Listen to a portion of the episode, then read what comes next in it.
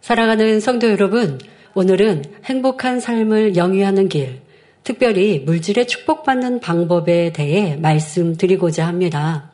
그리고 이 말씀을 통해 혹여 이번 추석을 보내면서 가족 간에 불편함이 있었다면 또 말씀 안에 문제 해결에 답이 있을 수 있습니다. 어, 어, 말씀의 제목은 욕심을 버리자인데요. 예, 그렇습니다. 그래서 또 물질의 복을 받는 방법도 되겠지만 이 물질 또 서로 자기의 유익을 구하고 욕심을 부름으로 인해서 화평이 깨어지는 일들이 참으로 많지 않습니까? 그러니까 그런 면에 관하여서는 오늘 말씀이 답이 되면 좋겠습니다. 무엇보다 복 주시고자 하시는 아버지 하나님의 뜻을 밝히 알아 축복받는 방법을 깨달으시기 바랍니다. 천고마비의 계절, 풍성한 추수의 때 말씀을 통해 여러분의 삶에도 영육간에 넘치는 열매가 가득하시기를 기원합니다. 성도 여러분, 현대인의 행복의 조건에는 돈, 물질이 빠질 수 없습니다. 그래서 서점에는 부자 되는 법에 관한 책자가 많지요. 또한 1억 만들기부터 10억 만들기, 100억 만든 사람, 이와 관련된 책이나 강의가 많이 있는 걸 찾을 수 있습니다. 그럼 물질을 얼마나 모으고 가져야 행복하다 할 수 있을까요? 성도님들 잠시 나는 얼마나 소유하면 행복함을 느낄 수 있을까? 만족할까라고 잠깐 계산해 보실까요? 혹여 1억이 없는 분은 1억만 내가 모으면 그러면 참 평안할 텐데 뭐 어떤 최대치라기보다 지금 내가 당장 조금 평안하고 행복함을 느낄 수 있는 뭐 액수와 소유는 각기 다를 것입니다. 자, 그런데 1억이 없는 사람이 아, 1억만 모으면 나는 참 좋겠다라고 소망해서 열심히 일하고 허리띠를 졸라매서 1억을 모았다고 해봅시다. 자, 그러면 이제 목표한 바가 성취되었으니 만족할까요? 우리 사람의 마음이 그렇지 않다고 합니다. 그래서 세상에서도 지금 제가 드리는 이런 말이 있습니다. 1억을 모으면 10억이 없어서 불행하고 10억이 있으면 100억 가진 사람을 보며 불행을 느낀다고 합니다. 사람의 이 욕심, 만족하지 못하는 마음을 잘 표현하죠.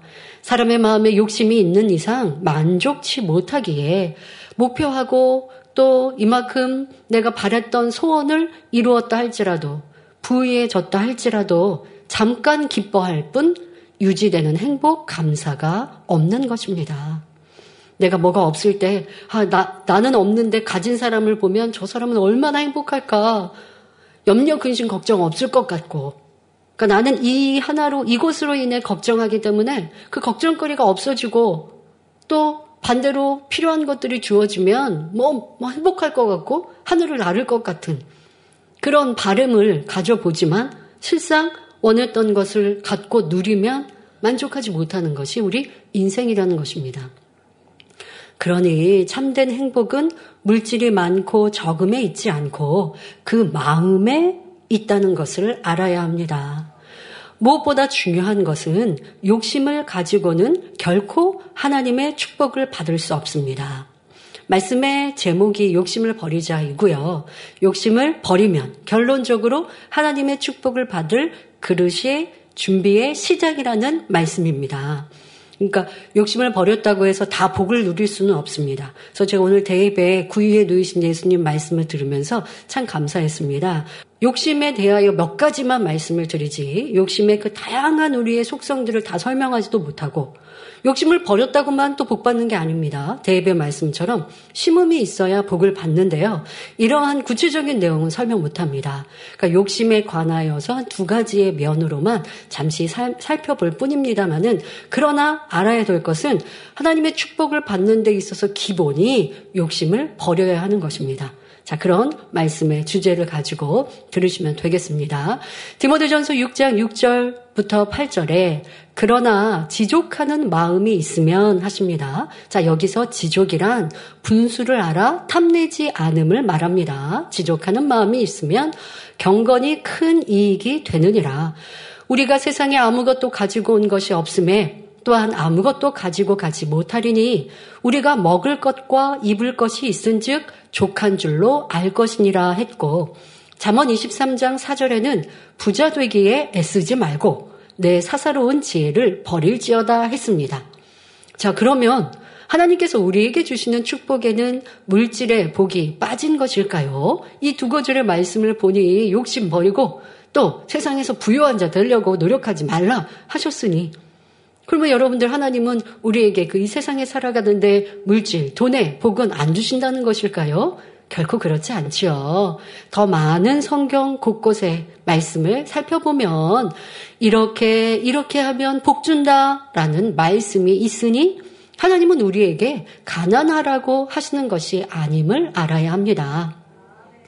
욕심이 있으므로 만족할 줄 몰라 감사하지 않으면 물론 그 욕심으로 인해 많은 죄를 짓고 세상 사랑함에 빠지기 때문에 욕심을 경계하고 계신 것입니다.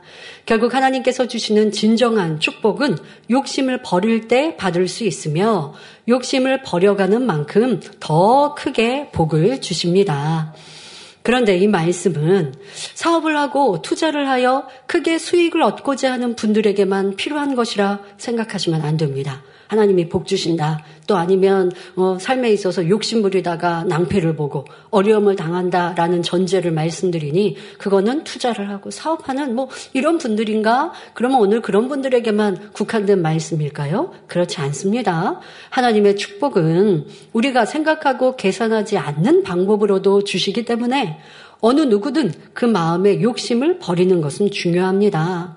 또한 학생이나 주부, 수입에 변동이 없는 분들이라도 욕심으로 인해 불행을 느끼며 삶에 기쁨이 없고 가족 간에 불화하고 있기 때문에 꼭 부유하기 위해서 욕심을 버려야 하는 것만은 아닙니다. 이 땅을 살아가며 하나님 주시는 평안과 축복을 온전히 누리기 위해서 꼭 욕심을 버려야 하는 것입니다.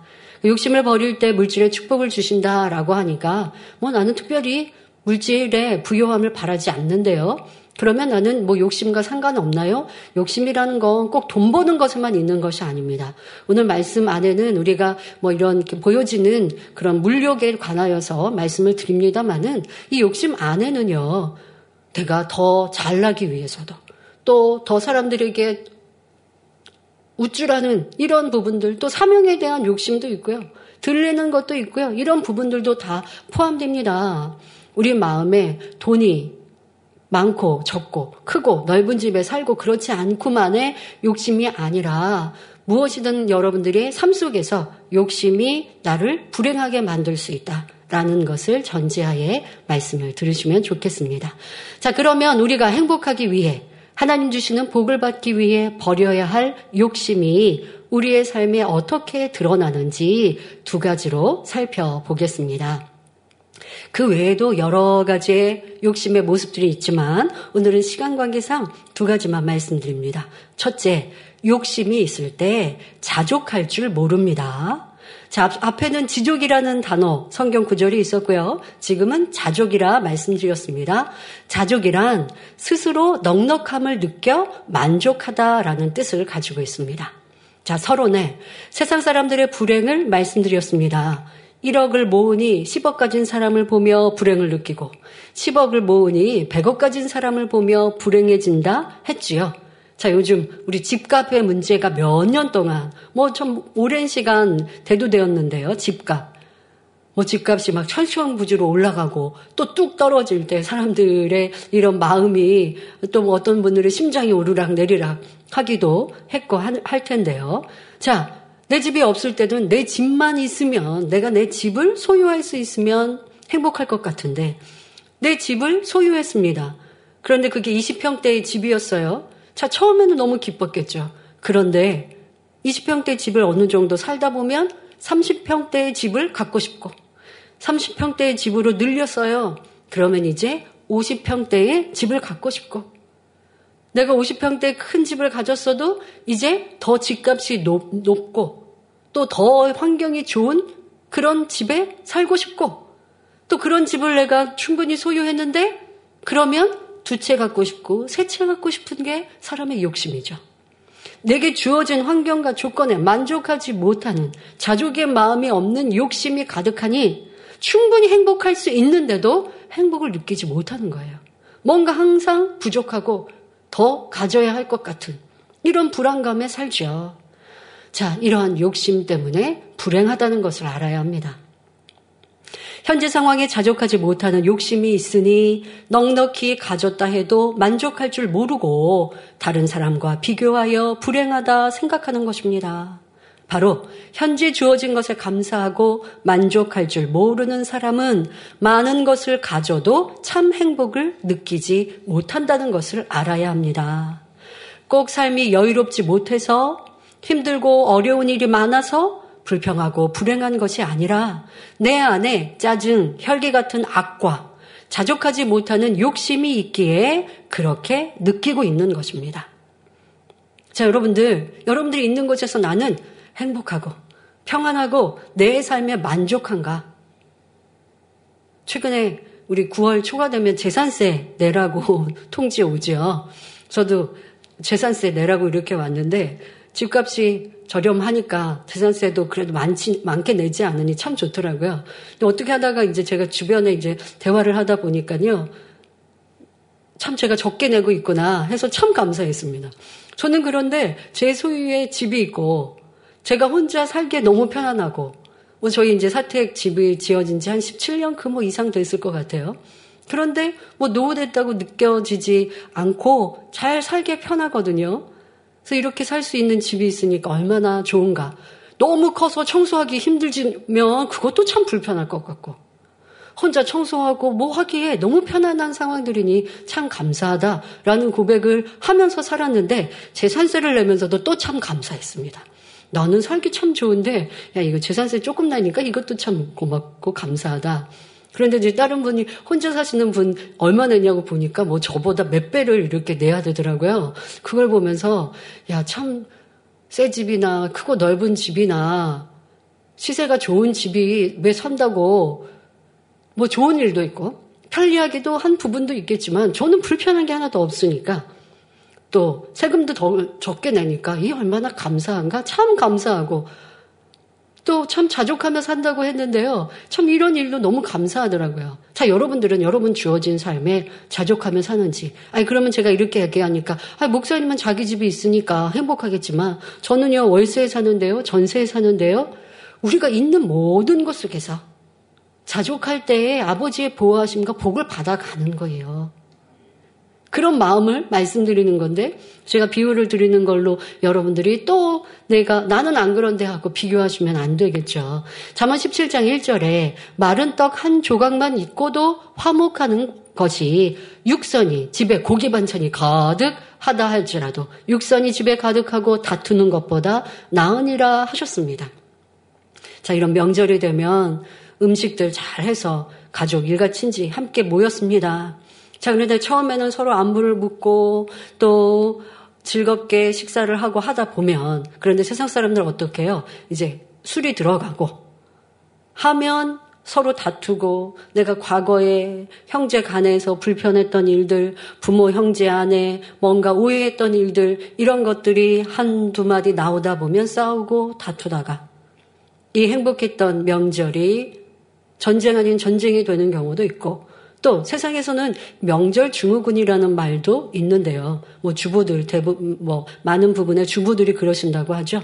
가족 일가 친척 시댁에 가서 봉사하고 헌신하다가 스트레스를 받아서 주부 뭐 이런 명절 증후군으로 인해 우울증이 걸리기도 하고 또 가정에 싸움이 일어나기도 하고 그러다가 또 명절로 이런 일들이 반복 반복되었던 일들로 인해서 이혼 위기에 가는 일들이 있다고 뉴스에서 자주 얘기하지 않습니까?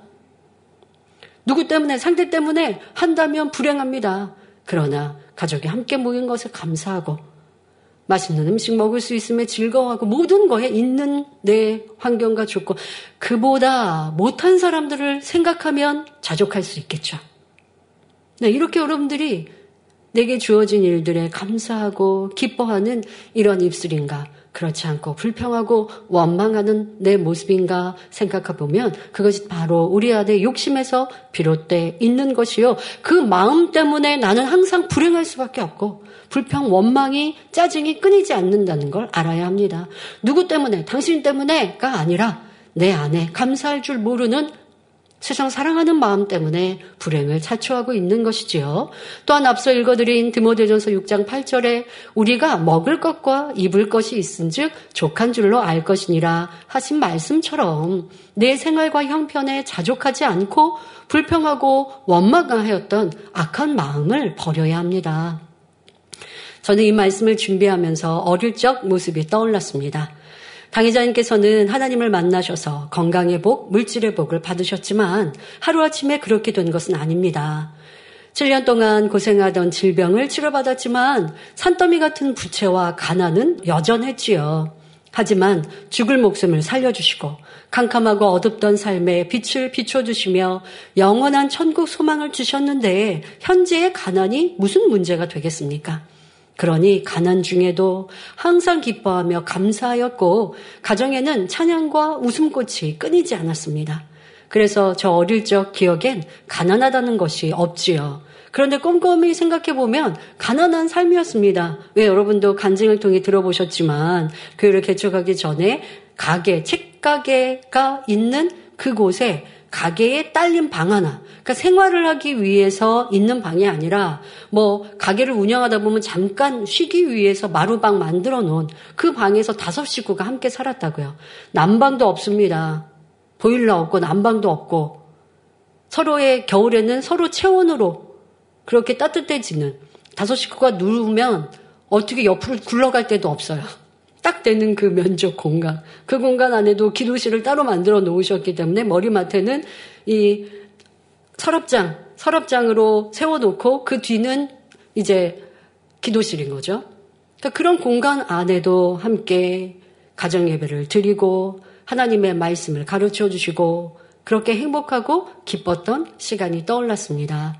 개척 전만이 아닙니다. 개척한 후에도 저는 이제 학창 시절을 생각해 보면요. 뭐 초등학교도 그렇고 중학교도 그렇고 학교에서 우 저희 때는 우유급식 그러니까 신청을 해야 우유를 주죠. 그러니까 신청하지 않는 학생들은 우유를 가져가지 않는 거예요. 요즘 학생은 잘 모르겠어요. 근데 저희 때는 아 요즘은 그럴 필요가 없겠구나. 우유 공급이 너무 많. 학교에서 우유 급식 안 했죠. 그러, 그러겠네. 20대 여기 있어서 물어보니까. 근데 저희 때는 뭐 그렇게 마트에서 우유 사고 뭐 이렇게 하기보다 학교에서 우유를 신청하고 그래서 신청하면 뭐 그 하루에 한 팩씩 신청한 학생들만 그렇게 먹는 거죠. 뭐 그런 것도 있었고 또 뭐 신문 신문 구독 같은 거, 뭐 신문 같은 것도 발행한 학교 신문을 돈을 내고 이제 받을 수 있는 거죠. 또 뭐 그 외에도 학원이나 취미 생활 활동 뭐 이런 거 관해서 신청한 기억이 거의 없습니다. 제가 없다고 기억하는데 거의 없다는 건 뭐 한두 차례든 뭐든 혹시 기억 못하는 있을까봐 거의 없다고 이제 표현할 정도로 저의 기억에는 음, 없다시피 할 정도이죠. 그래서 저는 사실 어렸을 때 우유를 잘 못 먹었어요. 그러니까 집에서도 우유를 뭐 우유 뭐 냉장고에 우유가 있고 이러지를 않고 하니까 학교에서 가끔은 이제 우유 급식을 하다 보면 이게 뭐 우유가 좀 많이 오고 하면 또 우유 급식 안 하는 친구들이 먹고 하기도 하거든요. 우유를 안 먹다 보니까 이게 우유 소화하는 뭐 그런 게 없어서 그런지 먹고 나면 어지러지했던 이런 기억도 나고 근데 이제 어른이 돼서 자, 자꾸 먹으니까 그런 문제는 없어졌습니다만은 뭐 우유 급식이든 학교에서 뭐 그렇게 하는 거 뭐 학원 다니는 거 뭐 이런 것도 다닌 적이 거의 없습니다. 부모님께 사실 말씀드리면 돈 주시겠죠. 그런데 부모님은 오직 하나님의 일과 영혼들을 위해 사시는 삶, 구제하며 선교하며 사시는 것을 보았기 때문에 부모님 스스로가 자, 다, 당신에게 쓰시는 것들은 거의 없으신 이런 삶을 보았기 때문에 제가 하고 싶은 것, 사고 싶은 것은 너무나 사소하게 생각되었습니다.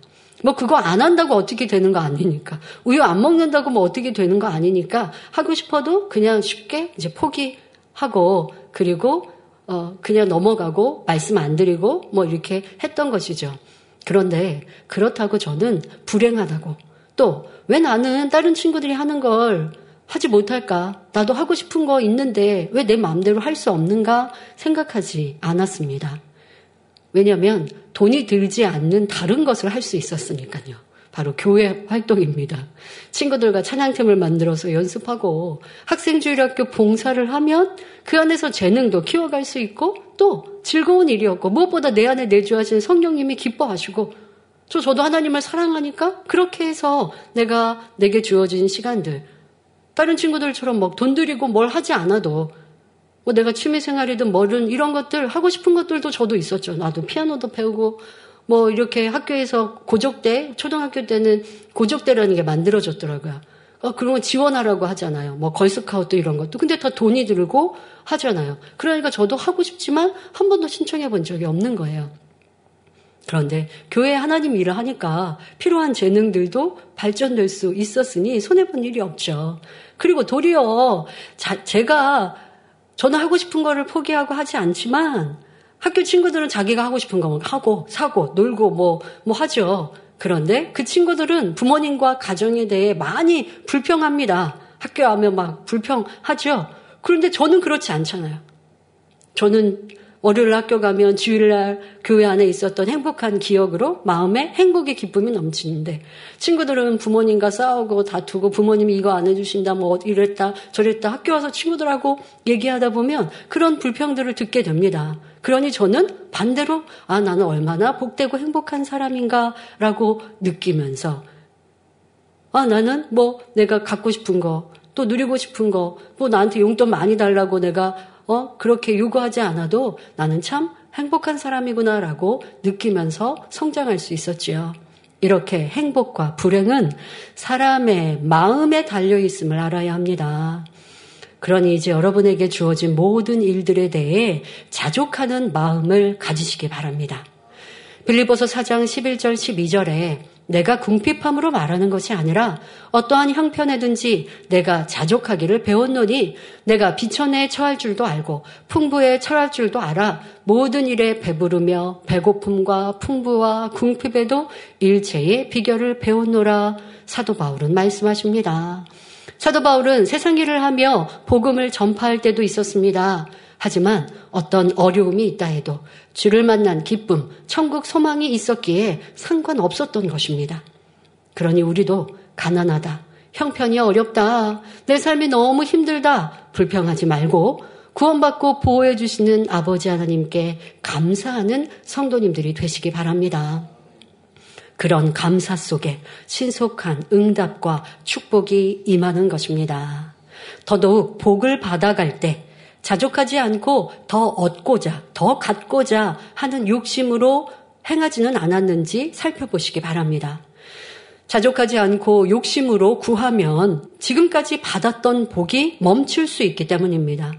월세에서 전세로, 전세에서 내 집 장만으로 복을 받았음에도 자족하지 않고 더 갖고자, 얻고자 합니다. 그러다 보니 더 벌고자, 좋은 것에 투자하고자 온 마음과 생각, 시간을 사용하다가 충성하고 기도하며 신앙생활하는 하나님의 일은 등한시합니다. 바빠서 시간이 없다 말하지요.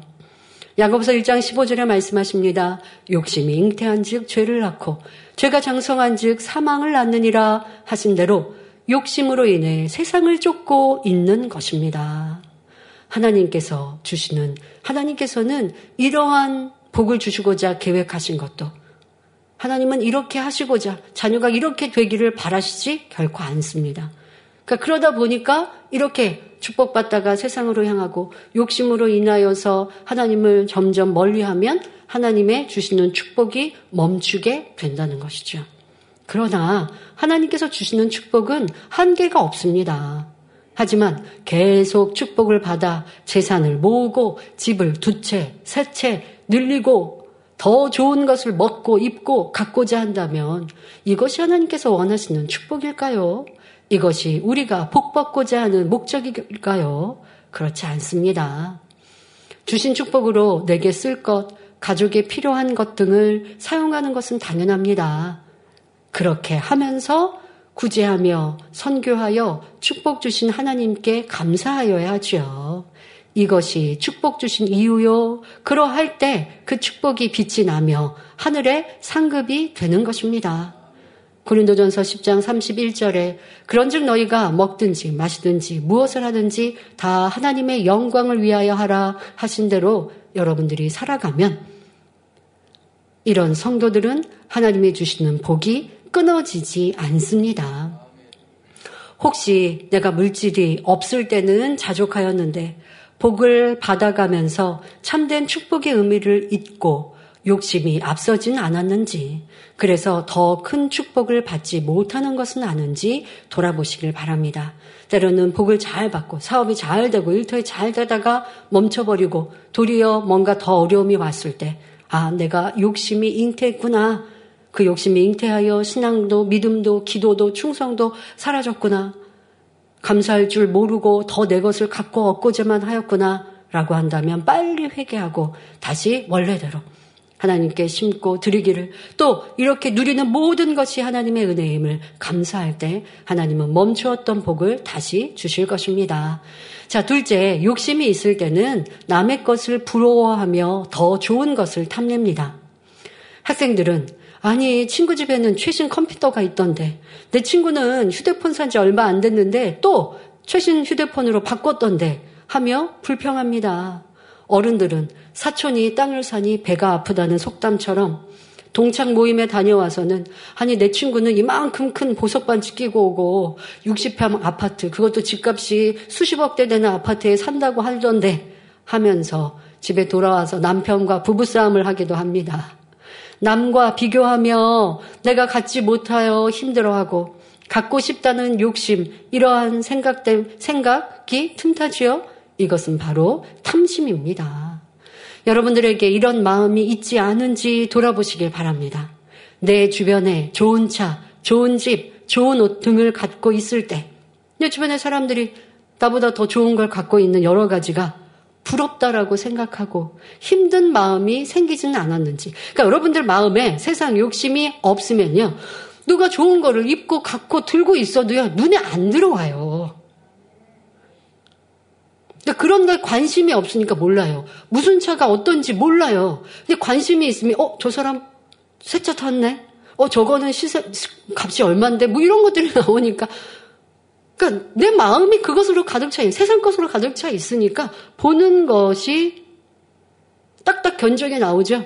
그러면서 나는 왜 가지 못하니까 당연히 또 부러운 마음이 들고 불행을 느끼죠. 그런데 천국 소망이 있는 사람은요, 누가 뭘 입든 갔든 살든 상관이 없는걸요. 궁금하지도 않는걸요. 그런데 욕심이 있으니 세상 사랑하는 마음이 있으니 이 사람은 저거 가졌대. 이 사람은 이렇대 하게 되더라는 것입니다. 내 마음에 무엇을 소망하고 바라고 있는지 점검해 보시면 내 눈에, 내 마음에, 내 생각에 담겨지는 것이 왜 이런 것일까? 바로 이러한 욕심이 나를 괴롭게 하는구나라는 걸 알아야 합니다. 자, 어느 여성도가 한복을 자주 받고 입습니다. 우리는 안내위원들이 한복 입다 보니까 안내위원들은 이제 뭐 한복 아무래도 여러 벌들 가지고 계시죠. 그런데 보니까 저 집사님 권사님 한복을 자주 받고 입는 거예요. 그러니 내 생각에 아니 저 사람은 왜 저렇게 옷이 많아? 부유하지도 않는데 하며 생각하고 수군거린다면 바로 욕심에서 비롯된 것이라는 걸 알아야 합니다. 남이 가난한데 좋은 옷을 입고 좋은 걸 먹든 말든 무슨 상관이에요.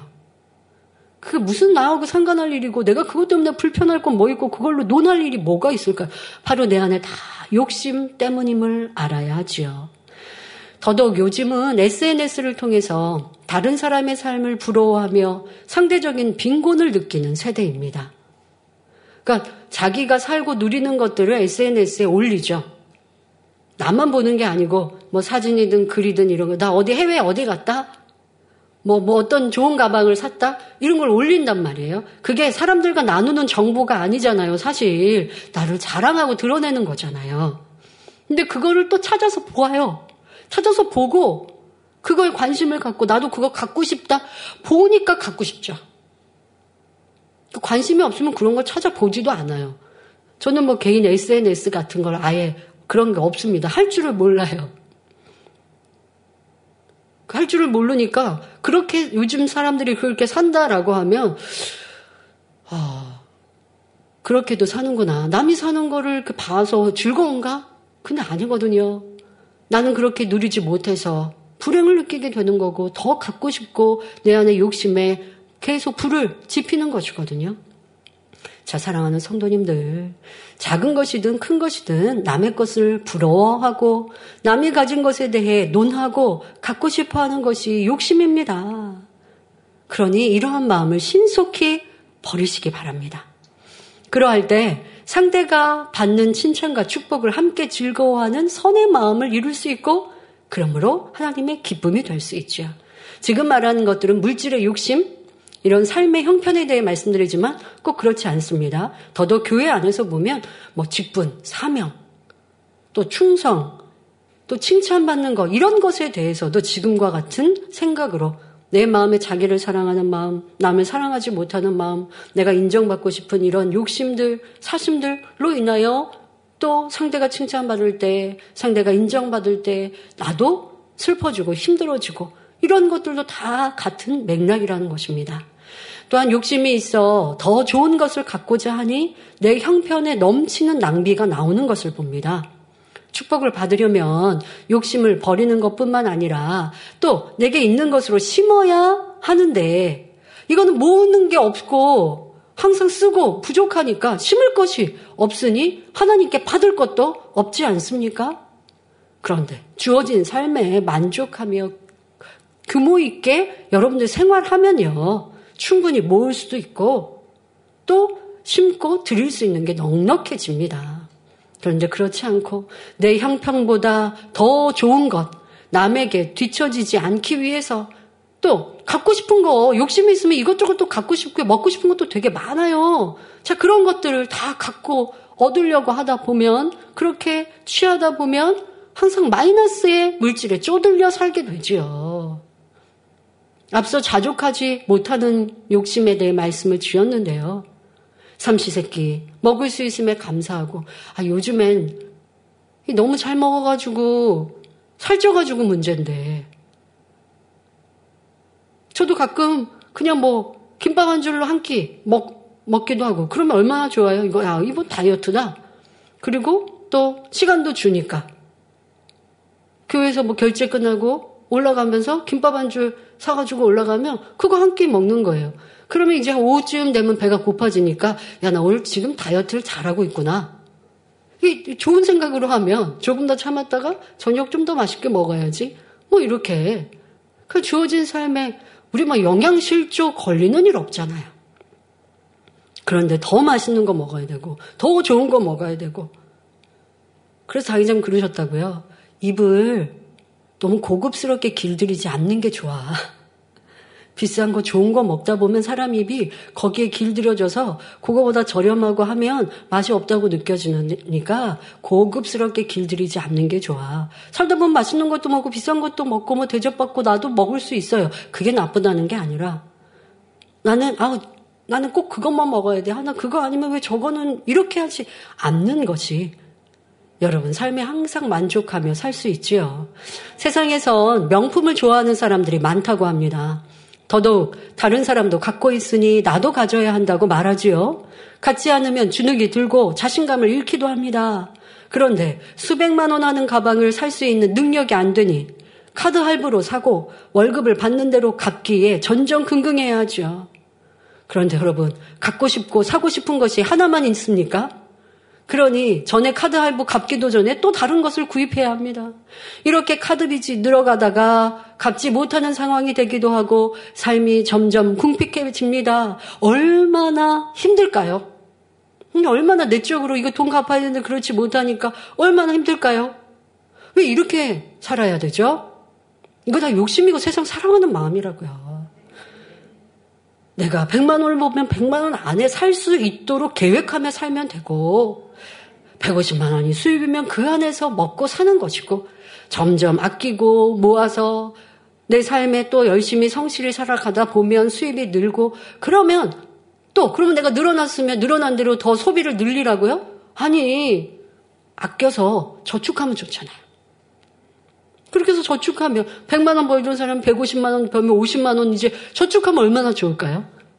이렇게 살아가면 나중에 여유로울 때는 조금 편안하게 소비하여도 항상 저축하는 습관이 있고 자족할 줄 아니 여유롭게 살아도 절대 궁핍해질 수 없고 궁핍해지지 않고 욕심으로 빠지지 않습니다. 성도님들, 사람의 욕심은 다른 사람이 가지고 누리는 것과 계속 비교하면서요, 더 맛있는 것, 더 예쁜 것, 더 큰 것 등 더 좋아 보이는 것을 계속 추구합니다. 이 욕심은요, 멈추질 않아요. 계속 계속 달라, 달라, 달라 한단 말이에요. 나도 모르는 사이 세상에 좋아 보이는 것들이 내 마음을 채우고 있지는 않은지 작은 것, 사소한 것부터 돌아보고 이제는 천국 소망, 믿음의 성장을 사모하는 성도님들이 되시길 바랍니다. 지금까지 욕심으로 인해 나타나는 모습을 말씀드렸습니다. 이런 마음과 생각을 버리며 진리 안에 거하면 세상이 줄 수 없는 참된 행복을 느낄 수 있는 것입니다. 결론을 말씀드립니다. 사랑하는 성도 여러분, 하나님은 자녀들이 평안하고 행복하며 복받기를 원하십니다.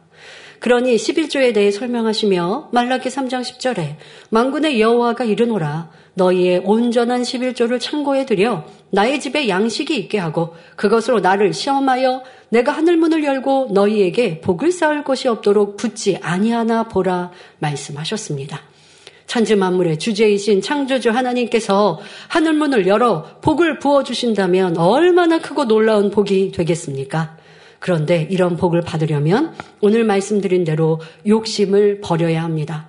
욕심을 버리는 것은 축복받을 그릇을 준비하는 데 있어서 중요한 덕목이 됩니다. 욕심을 버렸다고 복 받는 것, 온전히 복을 받는 것은 아닙니다. 이제 그릇 준비의 한 덕목이라는 것이고요. 자, 이렇게 욕심이 없는 마음으로 그 다음에 어떻게 해야 될까요? 힘써 심고 행할 때. 그럴 때 아버지 하나님의 넘치는 축복을 받을 수 있는 것입니다.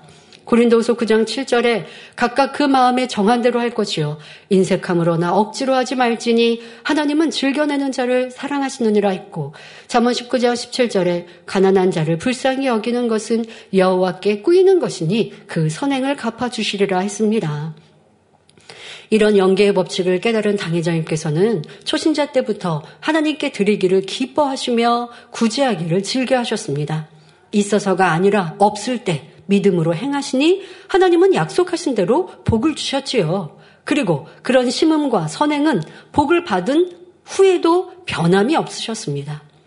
제가 주의적으로 처음 맡은 사명이 구제부였습니다. 1995년이었는데요. 당의자님께서는 사명을 맡기시며 이런 말씀을 하셨습니다. 너는 우리 집이 가난하고 어려웠을 때를 기억하지 못하겠지만 우리가 가난했던 그 개척 전에 힘들었던 때 그때는 천 원 한 장이 없어서 염려할 때도 있었단다. 나는 지금도 그때를 기억하며 우리 성도님들에게 조금이라도 힘이 되기를 바란다 하시며 당의자님의 이런 마음으로 구제 신방을 하도록 저에게 당부하셨습니다.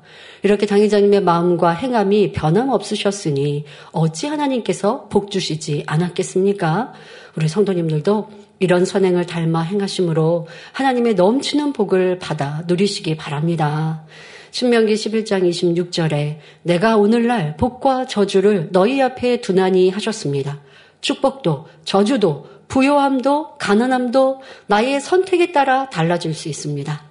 우리 성도님들은 욕심을 버리고 진리 가운데 행하며 믿음대로 심고 행하여 예비하신 큰 축복을 받아 누리시기를 주님의 이름으로 축원합니다.